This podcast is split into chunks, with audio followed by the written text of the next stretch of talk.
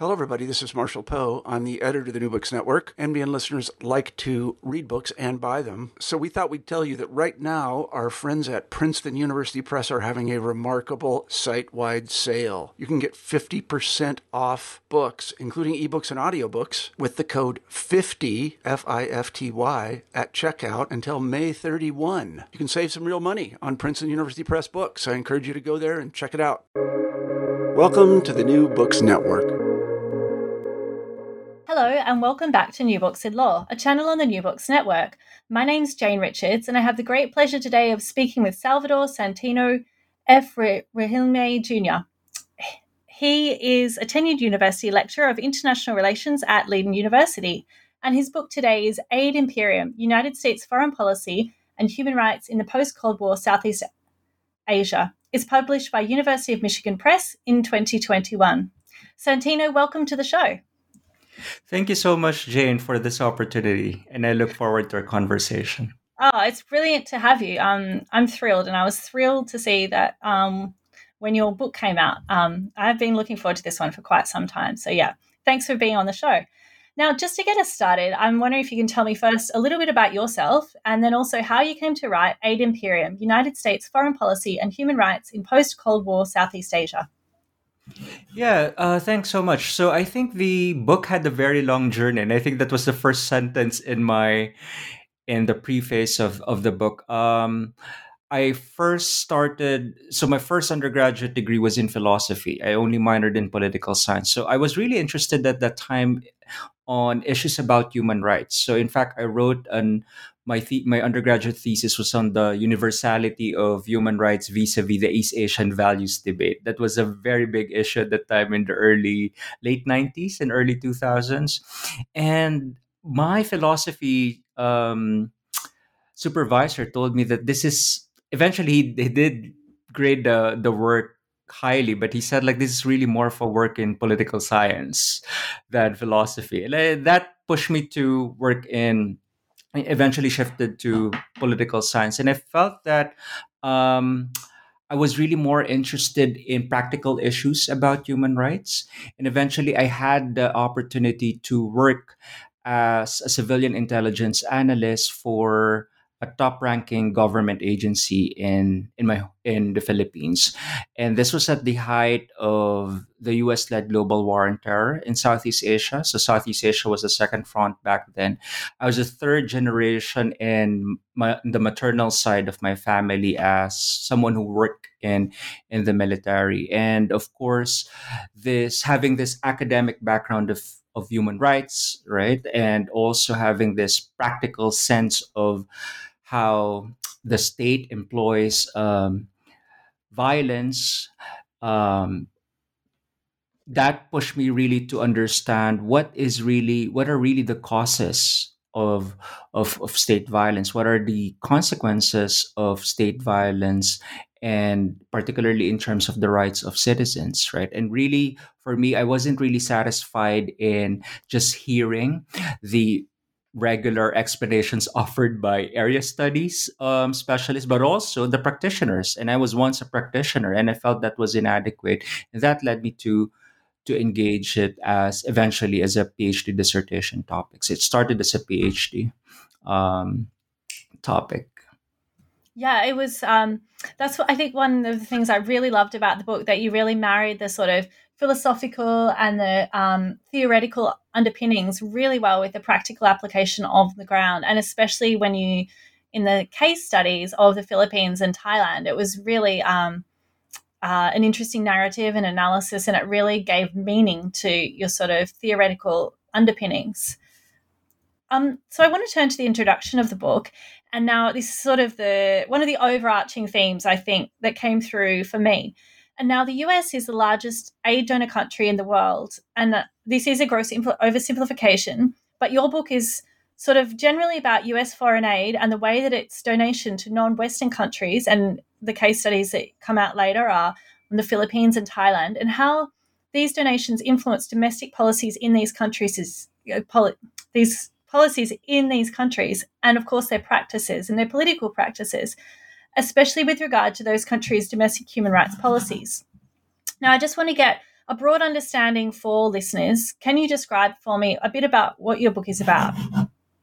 Yeah, so the book is about uh, the impact of United post Cold War United States foreign aid on physical integrity rights in aid recipient countries. So um, I'm referring to particularly the so particularly physical integrity rights, so the freedom of the human person from extrajudicial killings, from torture, enforced disappearances, and other forms, in fact, of of mental harassment or or you know um, abuses to the mental health of the human person. So that's on the on the human rights side. In terms of the U.S. foreign aid, it's really about understanding um, the impact not only of the material aspects of aid that you can easily see with the quantitative amounts publicly that, are publicly accessible, publicly known, but also the diplomatic side of it, the discursive side of it. We can probably talk about that later on. So the core puzzle of the book is does foreign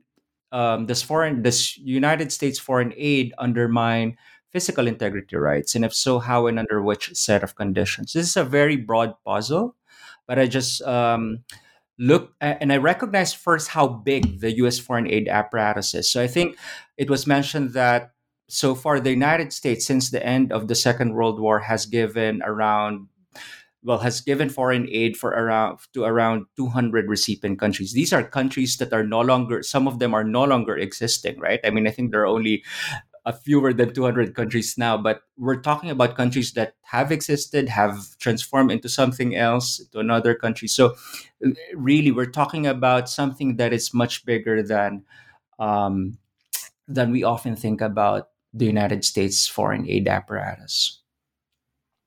So, I guess I want to ask you about this core puzzle because it's sort of, and I, I think this is sort of one's intuition and it comes forward in the book. But the sort of idea is, you know, if there's foreign aid, it goes into these um, recipient countries, then human rights should improve. But this isn't necessarily always the case. Can you talk a bit more about this and what you found in your research? Yeah, absolutely. So I think the I, I agree with you that the common intuition amongst the public and perhaps some of the scholars who are also ideologically, you know, um, I would say, guided by this idea that, well, the United States government pronounces that it's about human rights, and therefore, most likely, it will lead to human rights uh, promotion in, in those recipient countries. I think what we see here in the case studies confirm that um, there are complex effects of U.S. foreign aid. So, the first um, effect is that United States foreign aid, especially to those countries that have been historically dependent on U.S.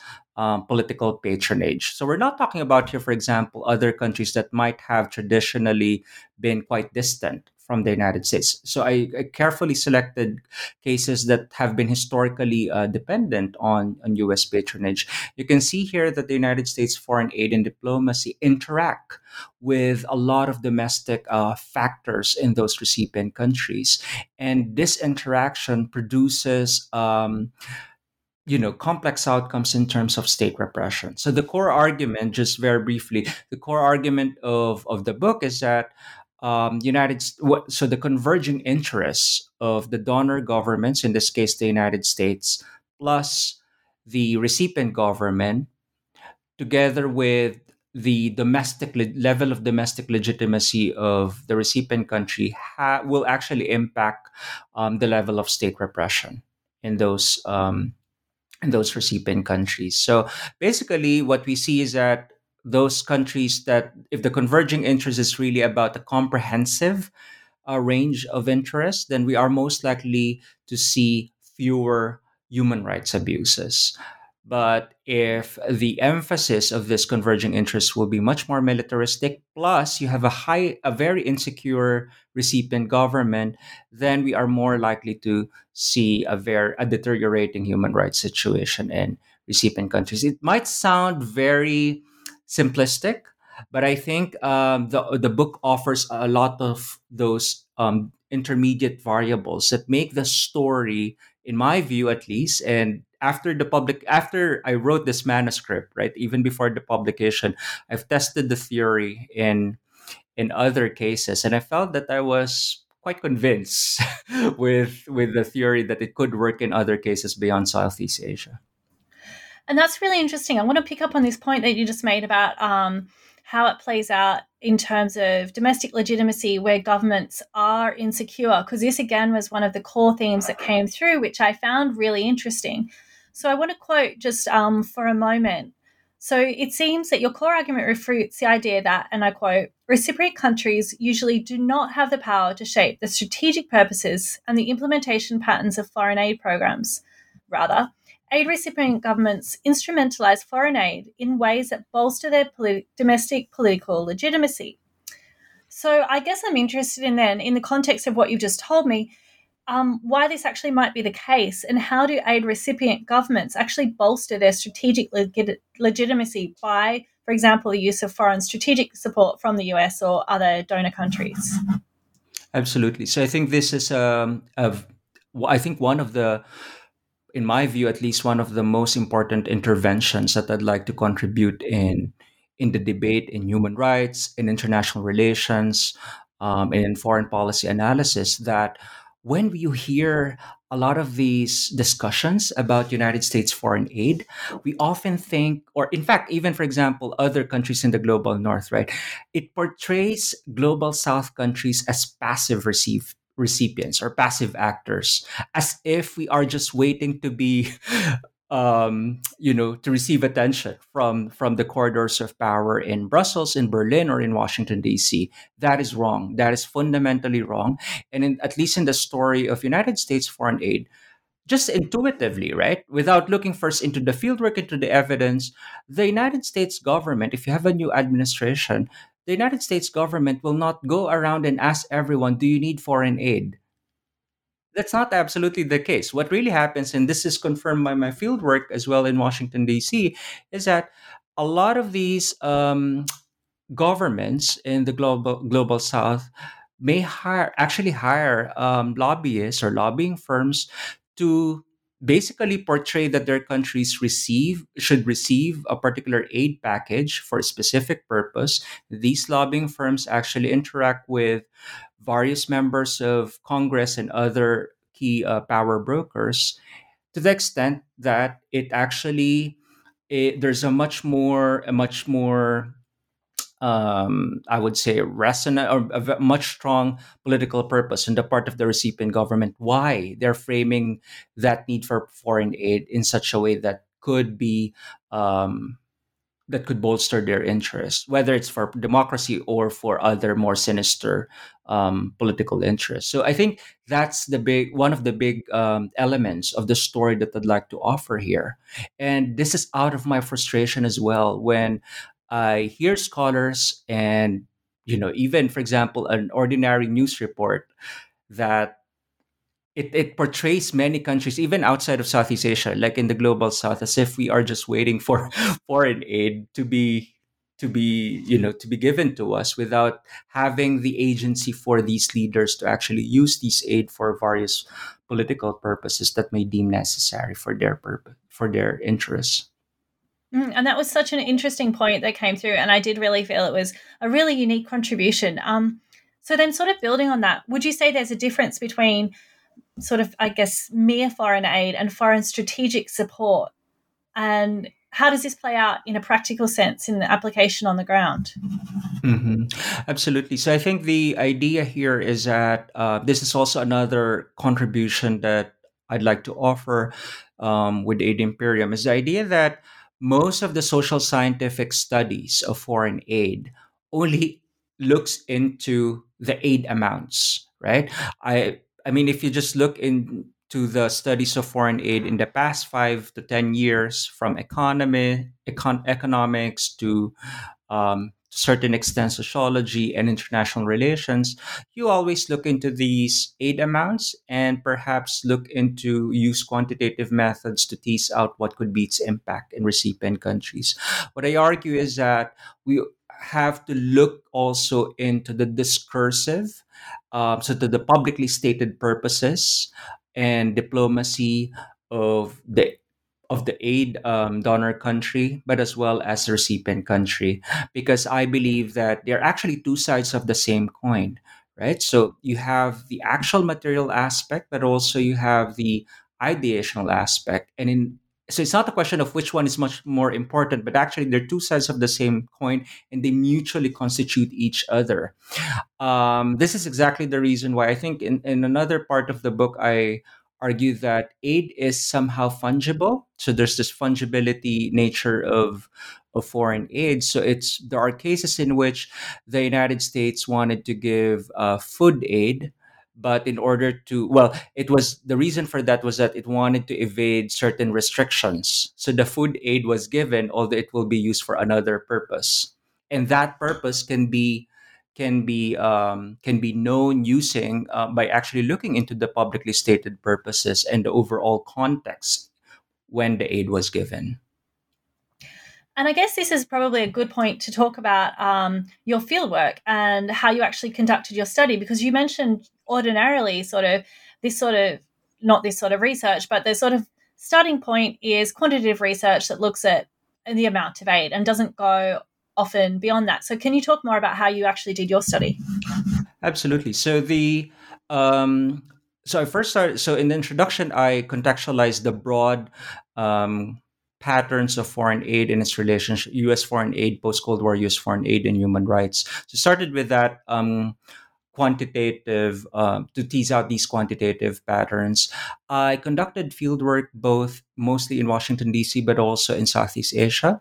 But you can see in the book that I only referred to all all of them are open access sources.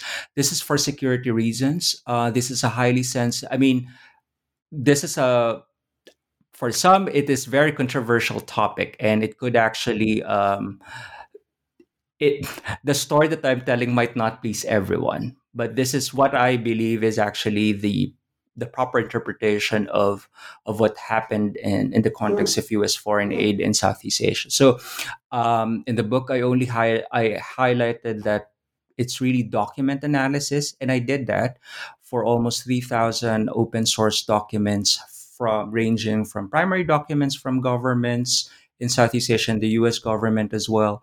Um, reports from firsthand reports from human rights organizations, both in Western human rights organizations, but also local human rights organizations in Southeast Asia. We also have media reports. Um, I use Factiva, which is this very important database that has a lot of these newspaper report archives, as well as many other um, secondhand reports from reputable organizations such as the United Nations um, Rapporteur reports. These are important, but I also felt that I, it's also important to look into the official reports of the governments that are conducting the abuse. So methodologically, I use um, data triangulation. So if there's one supposed piece of information that is in this is, that is disputed, then I look into the common denominator of what's really being said by most of these different sources with nominally different interests and tease that out. So it's true that in the book I cited that it's really document analysis, but I did conduct uh, field work during the period 2011 to 2014.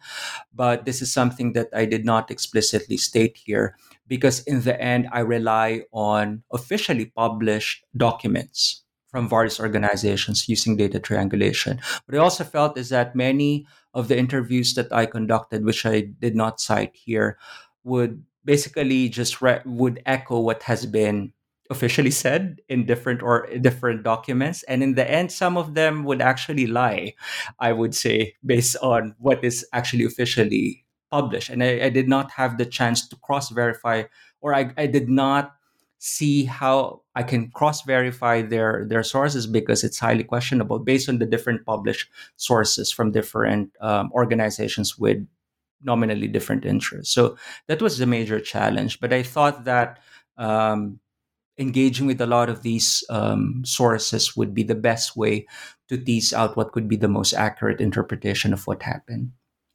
And it was actually super interesting because you could see this sort of like perhaps gap, you might say, between the official policy and what's being said that's being done, and perhaps what's going on in the ground. So that was that was super interesting. And I did also like how it was open access. So a reader or a student could, you know, pick up your book and go and, you know, have a look at the some of the data at least for themselves. So yeah, I I think it was super interesting. Um, I wonder then what was the biggest surprise when you were doing a research? I think the biggest surprise for me was the idea that what started to me as a personal realization, right? You had this human rights crisis in the Philippines, um, and then also in the nearby country Thailand, which is you know another mutual defense uh, partner of the United States in Southeast Asia. These patterns eventually actually can be seen in many other places in the global south. That was the biggest surprise for me. So for me, it was really an iterative process of developing the theory in conversation with the different cases that I look into or that I explored in, in post Cold War Southeast Asia. And as I developed the theory vis a vis the understanding the empirical evidence, I read more in the news about what's happening in other countries beyond the region. And I also talk with a lot more um, individuals who might not be directly researching about foreign aid or human rights, but when they talk about their own respective country specializations or where they come from, it seems that the patterns are you can tease out those patterns, and that was the biggest surprise for me. And despite super, the differences, yeah. you can see it, some some over, overarching patterns. And that was super interesting as well. Like I think, as you say, since reading your book, when I see something on the news, you can sort of um, perhaps I mean, obviously, I wouldn't get the same level of detail as you, but there are these really interesting patterns, and you've really sort of opened the gate for further research in this area. So I think that was a really great contribution. I think it'd be good now to turn to the sort of substantive parts of the book. Um, firstly, I want to talk about your chapter titled United States Aid Imperium and Human Rights. Can you just explain a little bit um, the concept of the title Aid Imperium and how this relates to human rights? Yeah, so the concept of aid imperium is really um, um, a concept that actually tries to capture the reality of the international development sector. Um, the United States is the biggest aid donor state in the world. Um, historically, as I've said before, it has given um, foreign aid since the end of the Cold War to at least 200 recipient countries. Some of them are no longer existing. Um, this is a very big apparatus.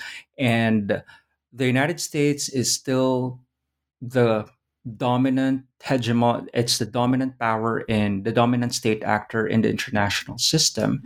Some um, social scientists would argue that it's actually an empire um, and in the international aid sector is this really the case? I tried to avoid the using the term empire and i use the term imperium. To the extent that at least the way that I defined it, is the fact is the idea that the imperium captures the world order, particularly in the international development sector, in which it's highly asymmetrical, to the extent that the United States is at the top of this pecking order in the international development sector as the largest state donor. But this relate but basically the United States, in order to exert its power to actually induce social political transformation in aid recipient countries, that unilat- unilateral exercise of power would not be effective without the participation of the elites and other key stakeholders in recipient countries. In other words, the power flow is comes in both ways right? The United States cooperate with elites and, and other key stakeholders in those recipient countries, but likewise, those stake, domestic stakeholders have their own interests in in part in their partnership and in fact it's not really a partnership but it's collaboration with with the united states government at a given period in time what i also argue in this aid imperium so it's basically an, a first order type of concept that captures what's really going on in the international development sector. But secondly, I argue that this imperium is not always a story of full convergence of interests between domestic elites and those in the corridors of power in Washington, D.C. In many, and I would argue in all cases, perhaps, but at least in all cases that I studied here, it was always a story of partial convergence. Um, and we can perhaps talk about that later on in the in the empirical cases. But really the idea of aid imperium is to capture this highly asymmetrical uh, world order particularly in the international development sector but also challenging very simplistic ideas about the united states as, as a hegemonic power. That hegemonic power would be impossible without the participation of the key stakeholders in domestic recipient countries and I think one of the ways you illustrate this very well, just in this chapter, we'll move on to the other ones in just a moment. But you write, sort of, to introduce this chapter, that in 2017, on March the 19th, the then President, uh, US President, sorry, Donald Trump, he proposed severe budget cuts to annual US aid contributions to the UN. And now you, you've talked about how the UN is the biggest aid donor. Now, of course, this provoked really widespread concern regarding the implications of what would happen if aid was stopped in this way, both in like an immediate sense, but also in terms of um, causing political instability long term.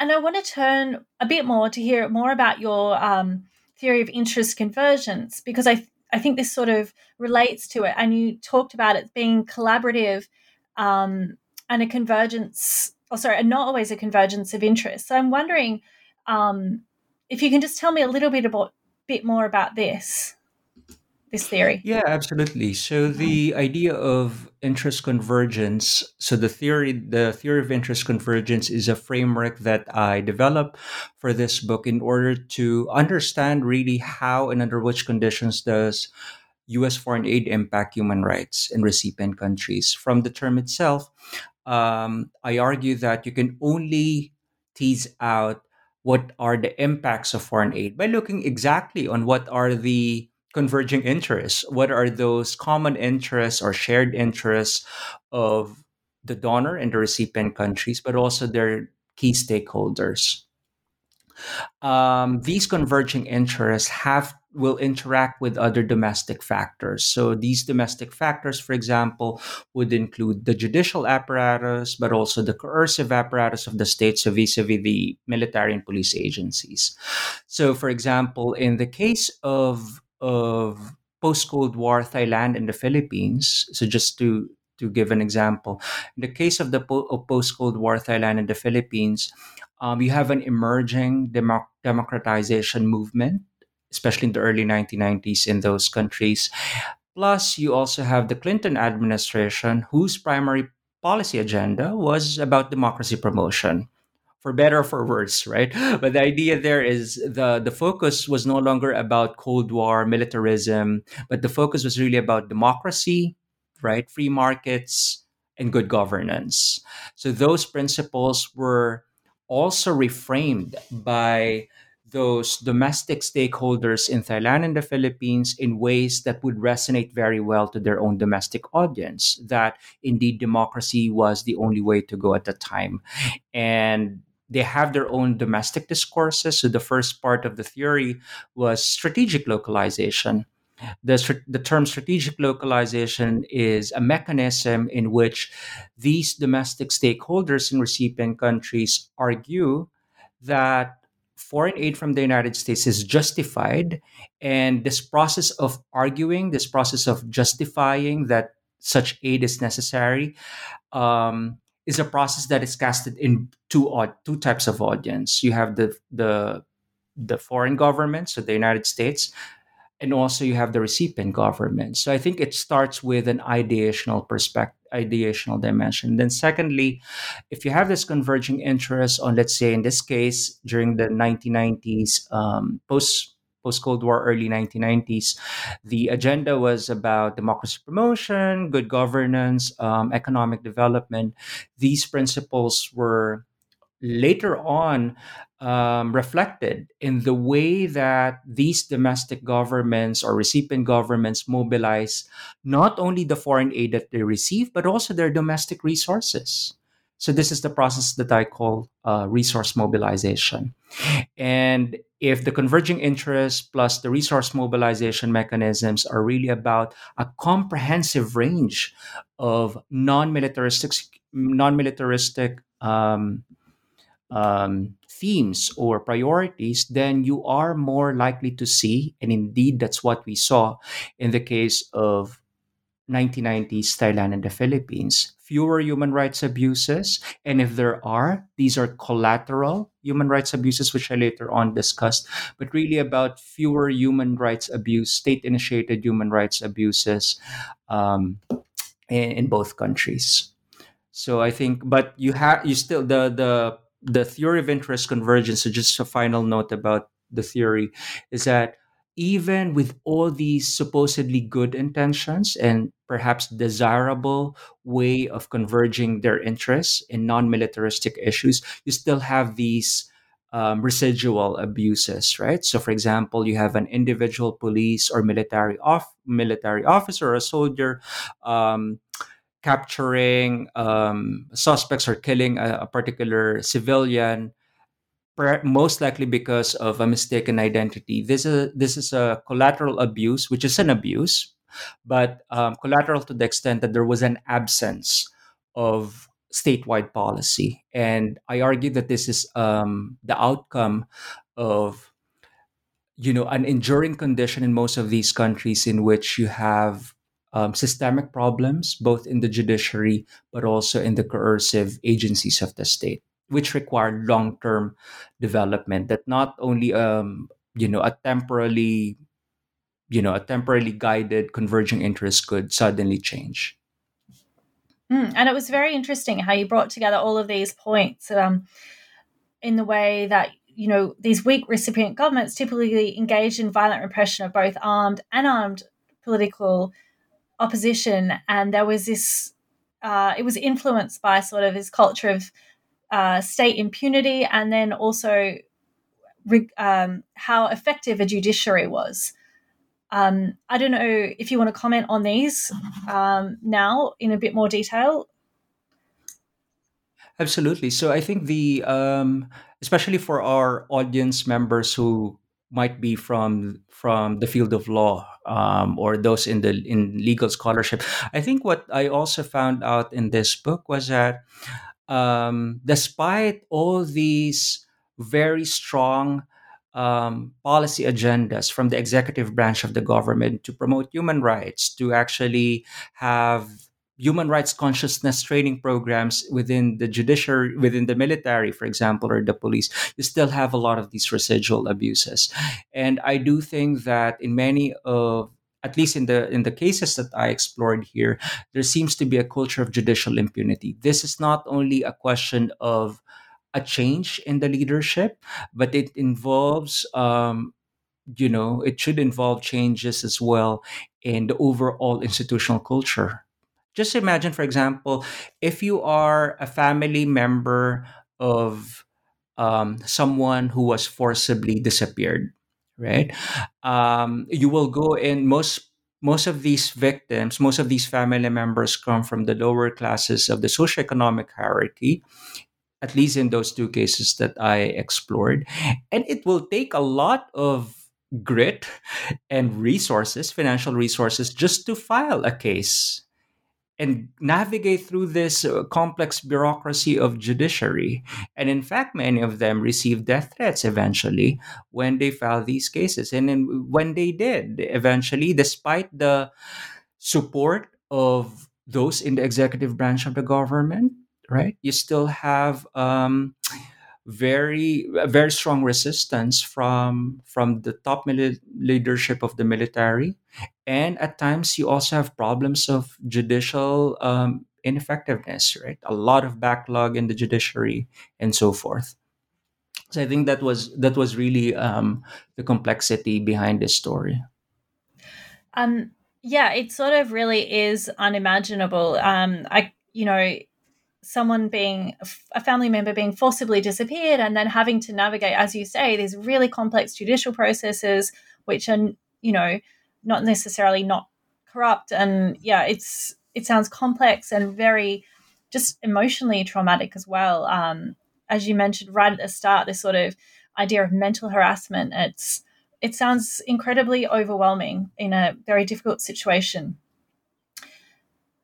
Absolutely. But, oh sorry. Go on I just wanted to say that in, in many cases, many of these uh, surviving family members will just um, coordinate with human rights organizations, and for them, um, at the very least, or for that moment, it's enough to tell their story and document it. But they still go on with with these cases, and these cases sometimes are being um, supported by many of these pro bono lawyers and human rights organizations. But it's difficult. We're we're talking about the case that happened many years ago, and still a lot of these cases are pending. Yeah, it just must take so much grit and resilience. It's um unbelievable to imagine. So let's turn to sort of the case studies in the book. Firstly, um, the first one was the Philippines. You write about um, in the 1990s, and you've mentioned just a moment ago um, the Clinton policy of democracy um, and uh, resource mobilization. So, I want to talk about what was the human rights renaissance in the Philippines in the 1990s and the role of US foreign policy in the increase in human rights protection in this era. Yeah, so the case of the Philippines, the so there are five cases in the book that involves uh, U.S. and so U.S. foreign aid in the Philippines and Thailand divided into various temporal um, periods. So the 1990s U.S. Philippines uh, Thailand relationship, uh, U.S. Philippines relationship, was a case of a dramatic improvement in human rights, as we all, as many of us, um, many of our viewers possibly know, right? Uh, the Philippines uh, transformed into constitutional democracy in 1980. So we had the 1987 Philippine Constitution, with the first case of the fur of possibly one of the widely documented people power revolution in 1986 that toppled the two decade brutal dictatorship of the Marcos regime. So Corazon Aquino, which is widely known as the the father the mother of democracy in the in the Philippines and one of the key hero heroines of, of Philippine democracy start was the first president and under the 1987 Philippine Constitution. The 1990s was I would argue was a period of trying to consolidate what started in the late 1980s. And this period of consolidation attempts for democracy um, were bolstered by pro democracy US foreign aid packages, but also diplomatic um, diplomacy programs, but more so with the Ramos administration. So the press of Fidel V. Ramos, who succeeded Corazon Aquino as the duly elected president at the time, uh, Fidel Ramos' policy agenda was about consolidating what started in the late 1980s, but also arguing that democracy is the only way to go in order for you to stimulate economic development. This was also the time when you have a very vibrant civil society um, movement in the Philippines, of various sorts of civil society movements.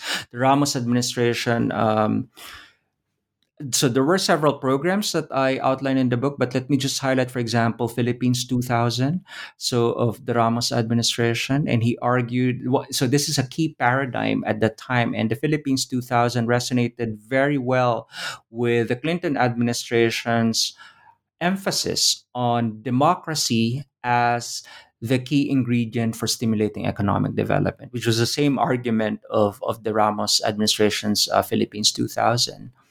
And this was how they also tried to understand the 1997 Asian financial crisis. So I think that was um, a renaissance to the extent that it was made possible through these converging interests of not only the Ramos administration, but also the local stakeholders at the time, market actors, civil society actors, plus you have the reinforcement effect of pro democracy US diplomacy. And yet, at the same time, you also write about, um, you know, there was this improvement in human rights protections, but there were still two types of abuses which remain pervasive. Um, can you talk a bit more about this? It sort of, I think, draws out your paradigm really well through the book. Yeah, so in the book, I conceptualized two types of abuses. Um, the first one would be those abuses that were um, induced or that were basically caused by what I call a selective political repression. So, selective political repression is a mechanism through which the domestic recipient government uses foreign aid resources, but also its own domestic resources to actually systematically target, identify, kill, and harass um, civilians that were deemed as enemies of the state in one way or another. So this is a blanket term that that captures possibly student activists, you know, critical independent investigative journalists and so forth. Um, so that is a causal mechanism. That is a mechanism of selective political repression. If you have and this selective political repression that basically kills and harass um, civilians, opposition civilians. This mechanism emerges when you have a recipient government that is deemed with a very low level of domestic legitimacy right? And you've seen this in the case of of the philippines and also in the case of thailand after 2001 um, and this process of selective political repression requires the full mobilization of the executive branch, but also the coercive apparatus of the state. And that would lead to a crisis in human rights. And that is what I call as the intended uh, human rights abuses. Now, I also have the second type of abuse would be collateral abuses, which nonetheless are still abuses. And I'm not arguing whether, which, I'm not making a normative argument which one is the lesser evil because at the end of the day you harassed and you actually undermined and in many cases killed a civilian at least in the context of the theory and also the empirical evidence collateral abuses emerge regardless of what really happens if you have a strong or a or a weak domestic leader. This happens likely because of the enduring conditions that we have in in many of these countries. Um, you know an ineffective judicial apparatus that permits soldiers and police agents or other um, state agents to actually commit abuses without any syst- without any credible system of accountability that could face them. And uh, these are collateral abuses that that emerges in the absence of a statewide policy of repression from the executive branch of the government and so then what we've got sort of in this period is, um, on the one hand, a sort of renaissance in human rights, but then at the same time, there's this pervasive, ongoing selective political repression and collateral abuses. But then in the post September 11 period, the sort of pendulum swings back again the other way. Um, can you tell me what happened um, post September 11 in the Philippines, in, especially in terms of the shift in US foreign policy? um, in terms of strategic aid and how this played out on the ground? Yeah, so in the case of the Philippines and Thailand, after post after the after the terror attacks in the United States in, on September 11, 2001, well, first we understand what happened. We can understand the human rights crisis in Philippines and Thailand by understanding what happened transnationally at the transnational level. So, the transnational level, you have the United States that actually shifted its policy agenda from, you know, um, reducing its military full footprint worldwide to basically expanding the bureaucratic apparatus for violence in the case of the US. You have we have to remember also that the book so George W. Bush a few months before 9/11 happened this was we're talking about the first few months of the Bush presidency. He pledged that um, his administration was about reducing militarism. Strangely enough, but we don't remember Bush for that. We remember Bush for the war on terror. And eventually, the war on terror happened. So you had this dramatic shift in the strategic priorities of the United States. And the Philippines and Thailand um, were the traditional allies of the United States in the region and they casted um, I provided empirical evidence in the book that they casted. So these government, so the Philippine and the Thai governments actually casted their own countries as critical partners, or they're necessary in order for this global war on terror to be um, effective. It has so it the U.S. the U.S. Um, strategy has to take into account the role of Southeast Asia And they casted Southeast Asia as the second front in the war on terror, next to the Middle East as the first front. This was a very, um, I would say, highly questionable in terms of the in available intelligence, right? Um, but also yet very powerful narrative, lobbying narrative that made the Bush administration that actually convinced the Bush administration that okay, we will provide foreign aid and increase dramatically increase foreign aid to the Philippines and Thailand. Um, in the case of the Arroyo regime and also the Thaksin regime, they faced their own um, while they might have been elected into power, in the case of the Arroyo regime, she succeeded through the second Revol- People Power Revolution, but was eventually re-elected in 2004, but through a rigged electoral scandal. In the case of Thaksin, he faced a lot of, there are certain sectors of the Thai society that faced um, that actually resisted his regime or were not in favor of him, particularly those in the the elites and other stakeholders in Bangkok. This sort of insecurity pushed these regimes to use this counter-terror agenda. So that's the discursive aspect, but also the counter-terror support, the material support, so the foreign aid, which would be the material aspect, plus their own domestic resources, and reorient all of these to um, state repression. And when we say state repression here, that involves two um, types of of abuses. So you have selective political repression that looks in well first we look into the increased counter-terror operations. So if you have a dramatically increased counter-terror operations, then you are most likely to actually um, basically have a lot more collateral abuses. But in the case of selective political repression, we have this highly insecure governments of the Arroyo regime, but also the Thaksin administration, and they eventually use these sudden surge of, of foreign resources to um, national security imperatives, but eventually repressing um, civilians that were deemed to be, um, you know, oppositionists or resistant to their regime.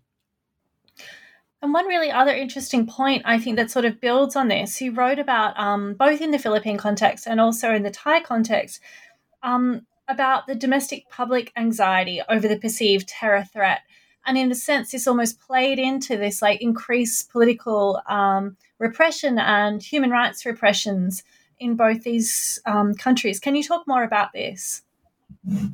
Yeah, so the question there is if the Arroyo and the Thaksin regime were were instrumentalizing this counter-terror agenda that emerged after the US-led global war on terror. Why is it the case? Why was it the case that the domestic public suddenly accept them? Right? It sound it sounds for us now like 20 years from from that time so now it's 20 years after 2001 it seems counterintuitive why would i support uh, state repression and in fact a lot of these surveys um, at the time there it showed that basically demonstrated that there is very strong domestic public support for increased counterterrorism and that was fueled by um, this anxiety of the domestic public large chunks of the population that because of what happened in the terror attacks in the united states we should also reinforce and bolster our, co- uh, state coercion. And these leaders in the Philippines and Thailand, and this is what is being captured by my theory as well, the interest convergence theory through, through the process of strategic localization, they did not um, import this counter-terror agenda without customizing it in their own context. They argued that, well, we have this ongoing conflict in southern Thailand um, that was um, allegedly well fueled through this um, uh, through Muslim armed insurgency, but also in the case of southern Philippines, fueled by long-standing armed Islamic insurgency. They these governments reframed and linked discursively linked these ongoing conflicts with the US-led global war on terror that made the narrative of the domestic war on terror very, very appealing. This is what happened with the, this is what is presented to us by the empirical evidence. And true enough, I mean, the theory in political psychology confirms this. You have the rally around the flag effect of the Bush administration. And I would argue that this is also the the phenomenon that we observe in, in post 9-11 Philippines and Thailand. And that was like super interesting point that came through. Um, I want to talk also now. Was there any sort of shift once Obama became president?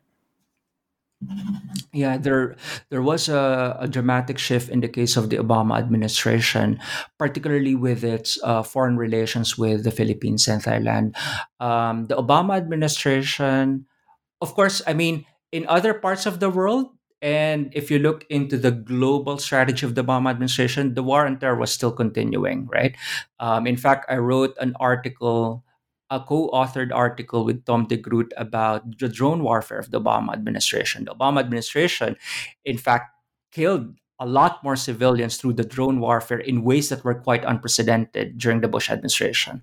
So, I mean, in the in the grand scheme of things, the Obama administration was really um, found was really relied on a militaristic strategy. But in the case of its foreign relations with um, its key partners in Southeast Asia, so Thailand and the Philippines, there was militarism, but the militarism was just one amongst the many non militaristic interests of the United States government. Obama. Um, invest the Obama administration, so the USA strategy invested a lot on democracy promotion with the Aquino administration, for example, um, democracy promotion, civil society um, activism, also economic development. And there was, in fact, an agenda for militarism, but the militaristic agenda of the Obama administration, the Aquino administration, was not really geared towards domestic insurgency, but to a large extent, this was about um, the rise of China. So I think I'll, I'll stop at that. So, but but the idea there was that it actually diluted the the the very strong emphasis on militarism by the previous administration with the Arroyo administration, and that this emphasis on a wide range of non-militaristic interests between the Obama administration, the Aquino administration, made it more possible for, um, well, basically facilitated fewer human rights abuses therein. And I think this sort of my next question sort of draws this all together. You look at um, you just talked about the Clinton administration and then Bush and Obama, and there was this sort of theme that comes through in terms of whether governments have shared expectations for stronger human rights protections. Um, and what I'm talking about in terms of government shared expectations, so for example, um, the domestic government, the aid recipient, and the donor government. So this actually translates to it has practical implications on the ground. Can you talk a bit more about these government shared expectations and the human rights implications? Yeah, so uh, the shared expectations are extremely important for any type of interstate cooperation, right? Or at least, I mean, in, in individual psychology, we wouldn't cooperate with other individuals if we don't have a, a very dominant, overarching common interest with each other. And that is the that fuels any type of collaboration, especially at the in international relations. Um, in the case of in the case of of U.S. foreign aid, it was always imbricated based on not only on the not only on the overarching interests of the presidential administration at that time in the United States, but that interest of the US government always have to be in consonance at least partially, with the interests of the potential recipient government. And it has a lot of implications in on the politics on the ground because these overarching interests of the executive branch of the government in the recipient state will basically, I wouldn't say dictate, but basically shape how the entire state machinery will actually work, right? Um, if you have a sitting head of the government who talks about co- counterterrorism almost every week. Plus, you have a very, uh, I mean, um, a receipt, I mean, um, patron country in the case of the United States that also talks about militarism and counterterrorism every day, then the entire state machinery will be reoriented towards that. And you can see that's exactly what happened in the case of of the Philippines and Thailand on the ground. And even in the case of Thailand, for example, if we look into the 2003 war on drugs, the 2003 war on drugs was really about repression of anyone who's subjected to who was deemed to be a drug addict or anyone who's suspected to be trafficking drugs beyond the realm of law so these were these were cases of extrajudicial killings. And then the question is, what does it have to do with the war on terror? Well, it was in fact rebranded in the case of the war on terror, right? And this was also the time wherein you have a lot of military footprint in US military footprint in Thailand. The agenda of the Bush administration, and the Thaksin administration, was casted in the war on terror. And therefore, these state agents were much more um, reinvigorated in making sure that their actions in the context of the war on drugs was really about national security. So these kinds of discourses are not floating in the clouds as if they have nothing to do in the ground. They were in fact the the the fuel in terms of the entire state machinery. And I mean, I found this so interesting in the book because um, some of these sort of ideas were almost counterintuitive. You know, like how does the government in Thailand sort of link this sort of increasive state repression via a war on drugs to a war on terror? Um, and it was really sort of surprising findings um, that came through in the book. And I think it was really, really um, valuable as well. So then, I guess just to sum it all up, do you have any um, sort of last words, I guess, in terms of the patterns or any ideas that you can identify in terms of the impact of strategic assistance on the protection of human rights in Southeast Asia? Yeah, so I think um, just perhaps two points, and um, I hope that this uh, our conversation will fuel more um, questions and and debates from from our audience members about the role of foreign aid, and that's exactly what I wanted to accomplish. And one of the things that I wanted to accomplish here by publishing this book, first is the idea that um, foreign aid has always been an instrument of the political elites, both in recipient and in donor governments. Um, there are blatant political interests, and some of these political interests might be good for democracy and human rights, at least in the short term, and some of them are not, depending on the domestic conditions. So the point being is that we have to always look into these converging interests.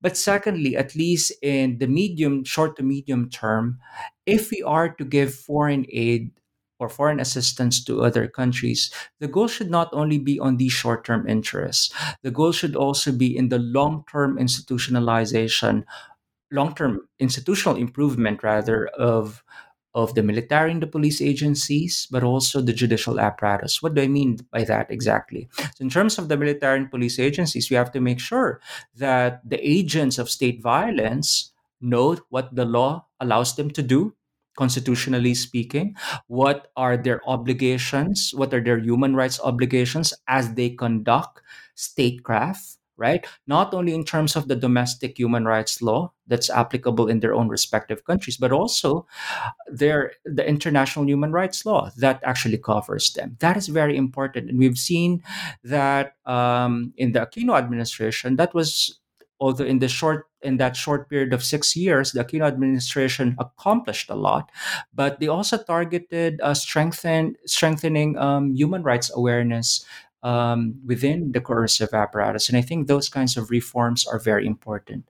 In terms of judicial effectiveness, I think it's also important that we should also improve. So, not only through domestic resources, but also foreign aid, improving not only um, not only in making sure that our judges are capable, right, um, at various levels, but also making sure that they there is an institutional improvement on how cases are being handled. It's a question, I think, of institutional management or management practices. Probably less so of judicial capacity, judicial competence in terms of of judging cases, but it's really a question. Also, it's a question of management, right? I mean, institutional um, development. Secondly, so that's the first, I mean, I think the second order set of concerns. The first order set of concerns is that I hope that we live in a world order. And I think this is where the conclusion um, tries to tease out, and I hope that the readers will find the conclusion a bit more provocative. The idea that I hope that we really live in a world order in which there's no need to have a, an institutional for institutionalized foreign aid. And that can only happen if we live in a world order in which there's not so much material disparity between and within nation states. And possibly that and that would be a dramatic restructuring and transformation of the world order we live in. A, a world order that i hope will be based on a care-based economy a world order that is based on political equality and a world order in which our life chances are are you know much better than than those in the global south but there's no need for you to if you were born in in a specific place your life chances are nominally the same as those in other places and that's what i'm hoping for I certainly hope that your research stimulates um, that sort of um, debate and more research and discussion um, and resources into this sort of work. It's so important, and I think you've really um, you've you've captured it, but you've, as I said before, you've really opened the gate for hopefully um, this sort of idea of this first order of this world order, um, where you know conditions are improved regardless of where you're born. So that's sort of um, yeah, a really a great way to end the book. Did you want to add anything further? Uh, I think that's that's that's it for now with regard to Aid Imperium, and um, yeah, so I think it, it, I hope that it does. Future researchers will be able to see if the interest convergence theory would hold water in other cases as well. And I think I would be happy to read those future research projects. Well, it's very um very interesting uh, area for more research. Now, Santino, I've taken up a lot of your time. So just before you go, can you just fill me in? What are you working on now? Yeah, so I think uh, I'm the type of scholar who would like to work in different projects, although with different time trajectories. But I'm currently working on a project that looks into the role of super rich individuals and billionaires, um, and and the role in global governance and in domestic politics. So I I will be starting on a fellowship in at the Max Planck Institute in Heidelberg eh, for Public and International Law. But this was some this was a research project that I earlier started uh, during the pandemic. Uh, no, bef- right before the pandemic, with um, a constitutional scholar, Ran Hirschl. So I'm trying to develop this idea of global oligarchic constitutionalism. Uh, which I think is one way of capturing how um, billionaires actually fuel so much of world politics in ways that we haven't really grappled with. And I think that's what I wanted to to look into. And secondly, I'm looking into a co-authored project about the role of United States foreign aid and Chinese foreign aid in the era of rising powers. So I think this could be a very good uh, way of a sequel to Aid Imperium. So I'm working with uh, Obert Hodzi from the University of Liverpool, who's an expert on Chinese uh, foreign relations in Africa in the African continent. Those both sound like very interesting and very very topical. Um, perhaps somewhat controversial things to be working on right now, but um, yeah, very timely. So I'll look forward to seeing what comes out of that. Um, so just to sort of bring it all together, I'm Jane Richards. I've been speaking with Salvador Santino F. Regilme Jr um, about his latest book, Aid Imperium United States Foreign Policy and Human Rights in Post Cold War Southeast Asia. Santino, thank you so much for your time today. Thank you so much, Jane. I appreciate your time and interest in reading the book.